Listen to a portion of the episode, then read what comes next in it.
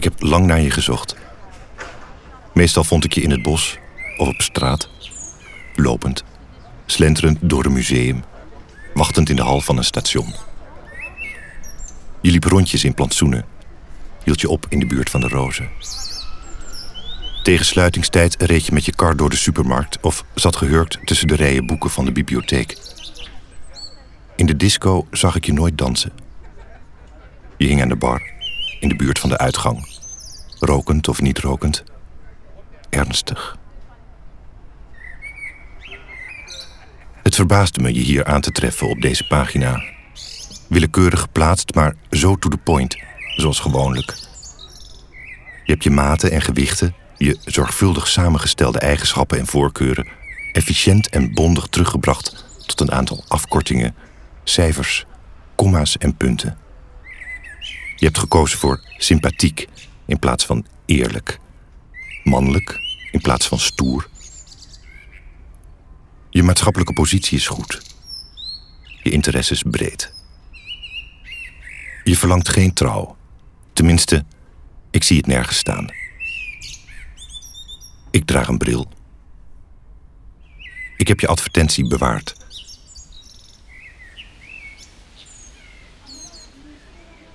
Je zit in een openbare gelegenheid in het centrum van de stad te wachten. Dan zal ik op je afkomen. Het zal een plaats zijn die ik al ken. Een grand café, een terras, als het weer dat toestaat. Of misschien gewoon op straat, terwijl wij elkaar aankijken en jij en ik ons een paar meter verder om zullen draaien. Op precies hetzelfde moment. We zullen elkaar herkennen. Dat is ons tot nu toe nog altijd gelukt. Je huid is bruin. Je bent een beetje grijs geworden. Je doet aan sport, of misschien niet meer. Hoe dan ook, over een paar jaar zal de ouderdom definitief toeslaan. Je doet er alles aan om dit te voorkomen. Het zal je niet lukken. Je zult me bedanken voor deze brief. Onze ontmoeting zal voorspoedig verlopen. We gaan zitten. Tijdens de stiltes, die onvermijdelijk zullen vallen, houden we de anderen om ons heen nauwlettend in de gaten, zodat ze niet zullen horen wat wij tegen elkaar zeggen zodra een van ons de stilte doorbreekt. Ik vroeg: Zoekt u iets? Na een bezoek aan het winkelcentrum besloot ik om het dorp heen te fietsen. Zomaar. 18 jaar. Zomer. Aan mijn stuur bungelde een kleurige boodschappentas. Je reed tergend langzaam voorbij. Achter de achteruit van je auto wapperde een voetbalvlaggetje van een club die ik niet kende. Soms stopte je, zette je auto aan de kant van de weg, stapte uit, opende je achterbak, sloot je achterbak, stapte weer in en reed verder. En tenslotte draaide je het parkeerterrein op van het kerkhof.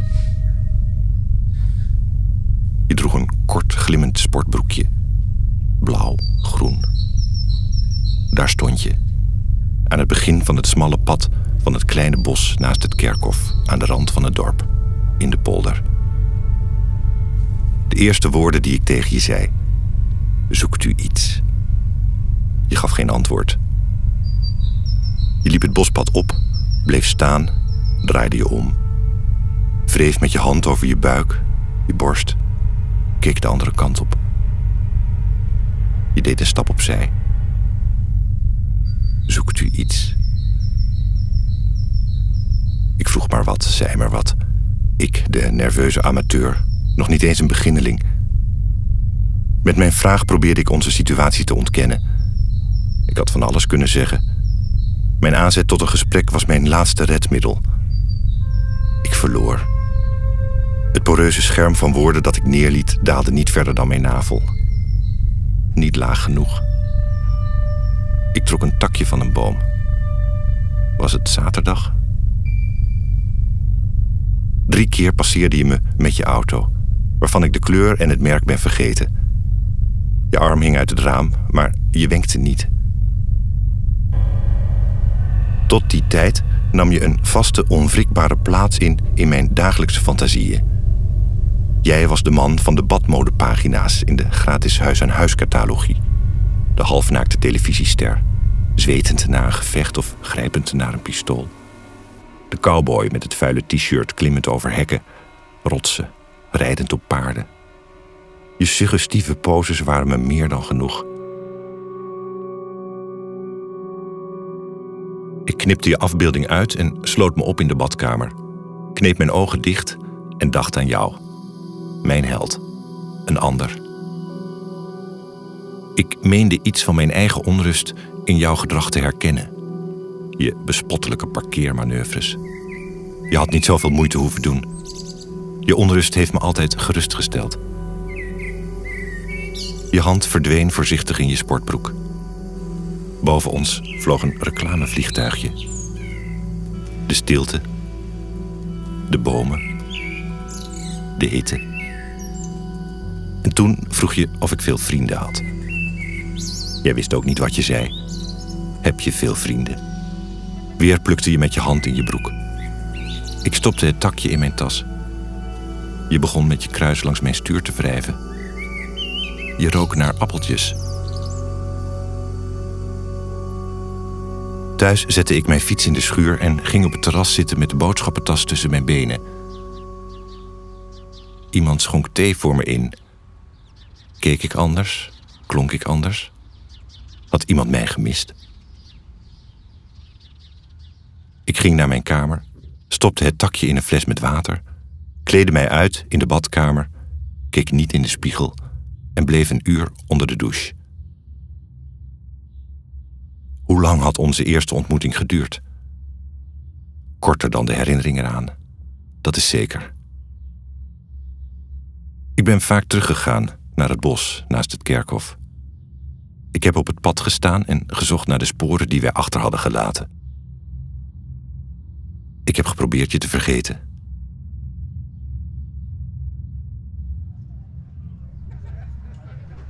Hoe lang later, in de lente, in een park, in een stad, op een bankje, zien we elkaar weer. Voor het eerst zittend naast elkaar in de onschuldige aanwezigheid van twee oude mannen, twee giechelende meisjes en een jong picknickend stel op een deken. Eerst fiets je voorbij. Je hebt al je haren afgeschoren. Dan kom je terug. Eén bankje verder, rechts, zaten de oude mannen waarvan er één een gestreepte pet droeg. En op het grasveld het jonge stel op een geblokte deken en met een wezel aan een riempje. Een wezel? Waarom ik dit allemaal onthouden heb, weet ik niet. Ze zijn deel geworden van onze tweede ontmoeting. Je vroeg niet of ik het goed vond dat je naast me kwam zitten. Wat moest er gezegd worden? Onze namen, wat we deden, waar we woonden. De zon stak. Je trok je overhemd uit. Je kwam uit Argentinië, Amerika, Servië. Je Nederlands was erbarmelijk. Ik vroeg wat je van Nederland vond. Je begreep me niet. Ik herhaalde mijn vraag. Je zei vanwege de oorlog. We hadden elkaar verkeerd verstaan. Dat zou zo blijven. Je keek dwars door me heen en ik zei dat je dwars door me heen keek. Daar hield je van. Dat zei je niet, maar dat zag ik aan je reactie. Je vindt het altijd heerlijk om te horen. Ik vouwde mijn handen om je hoofd, je nek, je schouders. Je had je laten vallen. Je was zwaarder dan ik dacht. Je prikte aan alle kanten. Je drukte je tegen me aan. Waar is je bed? vroeg je. We waren binnen. Waar is je bed? Je knoopte je broek los en keek op je horloge. Naakt stapte je over mij heen. Ik lag te wachten. Niet vergeten, dacht ik, nooit vergeten. Je kneep in mijn borst en nam mijn tong tussen je lippen. Ik liet mijn speeksel mengen met het jouwe en slikte als jij slikte. Ik luisterde hoe je kreunde met je ogen dicht en liet je nooit meer los. Mijn lippen bleven twee dagen rood, omdat jij je drie dagen niet had geschoren. Ik heb mij nooit voorgenomen mijn huis op te ruimen.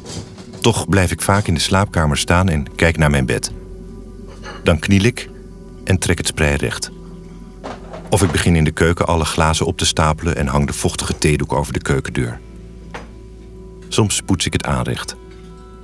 De koffievlekken op het fornuis laat ik zitten. Je mag niet denken dat ik voor jou zomaar mijn complete huishouden doe, ter gelegenheid van jouw komst. Het stof bij de plinten, de oude kranten keurig op een stapel in een hoek. Van zolder haal ik extra kussens voor op de bank en zie hoe ze op hun kant blijven liggen, tegen de rugleuning, met een punt omhoog. Soms loop ik naar de bank en buig mij over de kussens, bal mijn hand tot een vuist en laat mijn hand vallen. Je belde me meestal s'avonds, laat. Ik vond dat ongebruikelijk, maar waarom had ik anders mijn telefoonnummer aan je gegeven? Als je vroeg of ik alleen was, zei ik ja. Bier? vroeg ik. Bier, zei je. Vroeger dronk ik ook veel bier. Je ging op de bank liggen en gooide de kussens op de grond. Je hoefde geen glas. Vroeger had ik heel lang haar, zei je, wel tot hier. Je legde de palm van je hand tegen je kin en keek naar mij of ik het wel zag. En dan deden we het naar achteren. Je veegde met je hand je denkbeeldige haar naar achter. De omvang van je armen was kolossaal. Je droeg een zwarte broek en een katoenen shirt met borstzakken. De zolen van je schoenen waren dik. De mouwen van je shirt zaten hoog opgerold tot vlak onder je oksels. Je stond op en liep naar de boekenkast aan de andere kant van de kamer. Ik zag dat je je hand in je broekzak stopte en op één been ging hangen terwijl je naar de boeken keek. Ik doe aan sport, zei je, maar dat had je niet hoeven zeggen.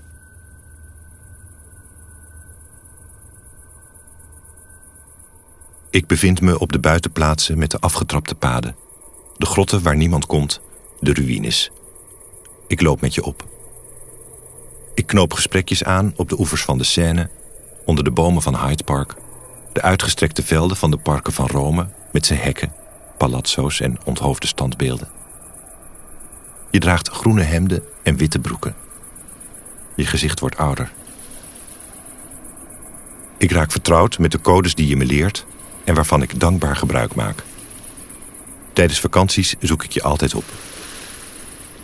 Als je in een onbekende situatie terechtkomt, beperk dan je haast, zei je.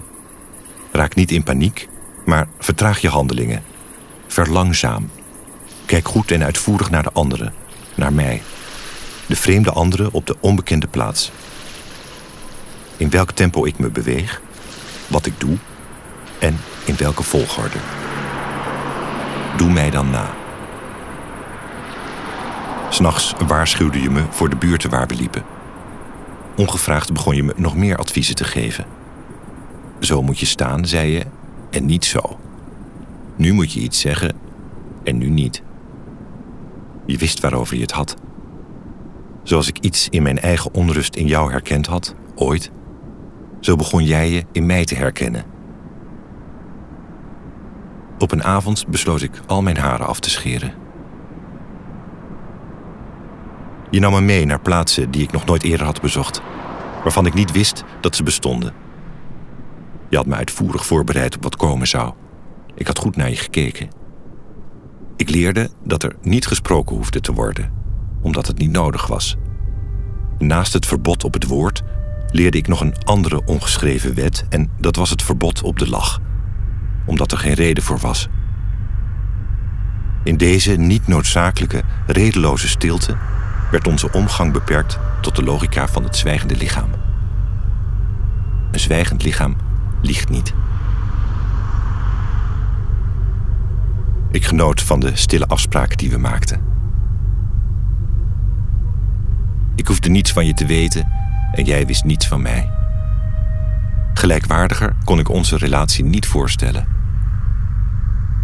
Zolang wij de regels in acht namen, verliep het contact vanzelfsprekend achterloos. Als je toch probeerde mijn naam te vragen, zei ik: Ik heet Peter, of Fred, of Hans. En als jij ongevraagd je naam noemde, reageerde ik onverschillig. Als je zei: Ik heet Emiel, of Henk, of John, dan zei ik: Dat is toevallig, ik ook. Ik begon de tel kwijt te raken. De plaatsen, de omstandigheden, de details. Op straat lachen de mensen je uit, maken vreemde geluiden of roepen je na. Ze hebben gelijk. Je nieuwe fiets is veel te klein. Je ziet er niet uit. In de motregen kruip je door de struiken, als een dier op zoek naar eten. Je draagt je donkerblauwe joggingpak. Niet minder bespottelijk dan je fiets, je vrije tijdskleding, de kaalheid van je kop, de opgestroopte mouwen van je trainingspak, je grauwheid, je geparfumeerde onrust. Ik stopte met zoeken en vond je juist op de momenten waarop ik niet aan je dacht. Stond je daar, op de hoek van een straat, of staand achter een raam, drie hoog. Soms liep ik door, soms bleef ik staan. Op een zomeravond, de zon was nog niet onder, gooide je een briefje naar buiten. Ik raapte het op en zag erop een huisnummer. Ik belde aan. Je deed open ik liep door een lange gang en stond een minuut later in je slaapkamer. De tv stond aan, maar je keek niet. Je lag met je ogen dicht op bed. Naakt. Wachtend. Voordat je je ogen weer opendeed, ben ik weer naar buiten gegaan. Je hebt me niet gezien. Je koesterde de eenzaamheid, omdat je dacht dat daar iets lag te wachten op je. Iets waardoor alles zou veranderen. Een zin. Een beeld. Een geluid.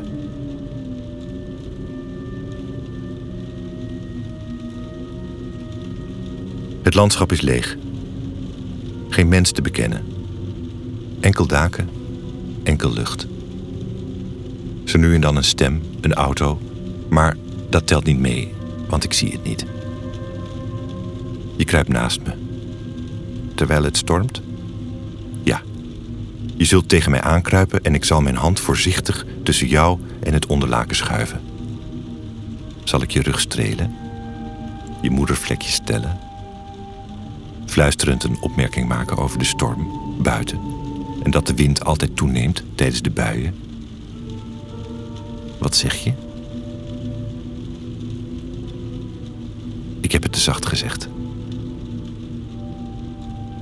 Het geluid van de regen op het dak en de wind in de bomen is te krachtig. Je komt nog dichter tegen mij aan liggen. Zal ik het nog eens zeggen? Dan leg je je hand op mijn schouder en zegt ja. Wij kijken elkaar niet aan. Mijn hand zakt naar beneden en terwijl de wind de gaten van het huis zoekt en de regen tegen het dak en de ramen slaat, duwen we langzaam maar zeker de dekens van ons af en kruipen zo dicht tegen elkaar aan dat geen van ons merkt hoe koud de kamer eigenlijk is. En donker. Buiten gilt een kat. Ik zoen je voorhoofd, je wangen. En dan proef ik je tong. Je spreidt je benen, blijft liggen op je rug, voor mij. En ik op mijn beurt trek me dicht tegen je aan. Kom dan, fluister ik. Wat zeg je? Ik heb weer te zacht gepraat. Je hoefde maar een kleine beweging te maken. Voel je me? En nu? Ik sta op en doe het raam dicht voor de nacht. Dan stap ik weer terug in bed en trek de dekens over me heen. Ik laat je achter. Ik vergeet je. Waar zul je aan denken? Je tast je rijke geheugen af op zoek naar een fantasie die je zal helpen. Straks. Je eigen lichaam is je al lang niet genoeg. Gezelschap waar je altijd op terug kan vallen. Aan wie denk je als je alleen bent? Hoeveel anderen ben ik geworden?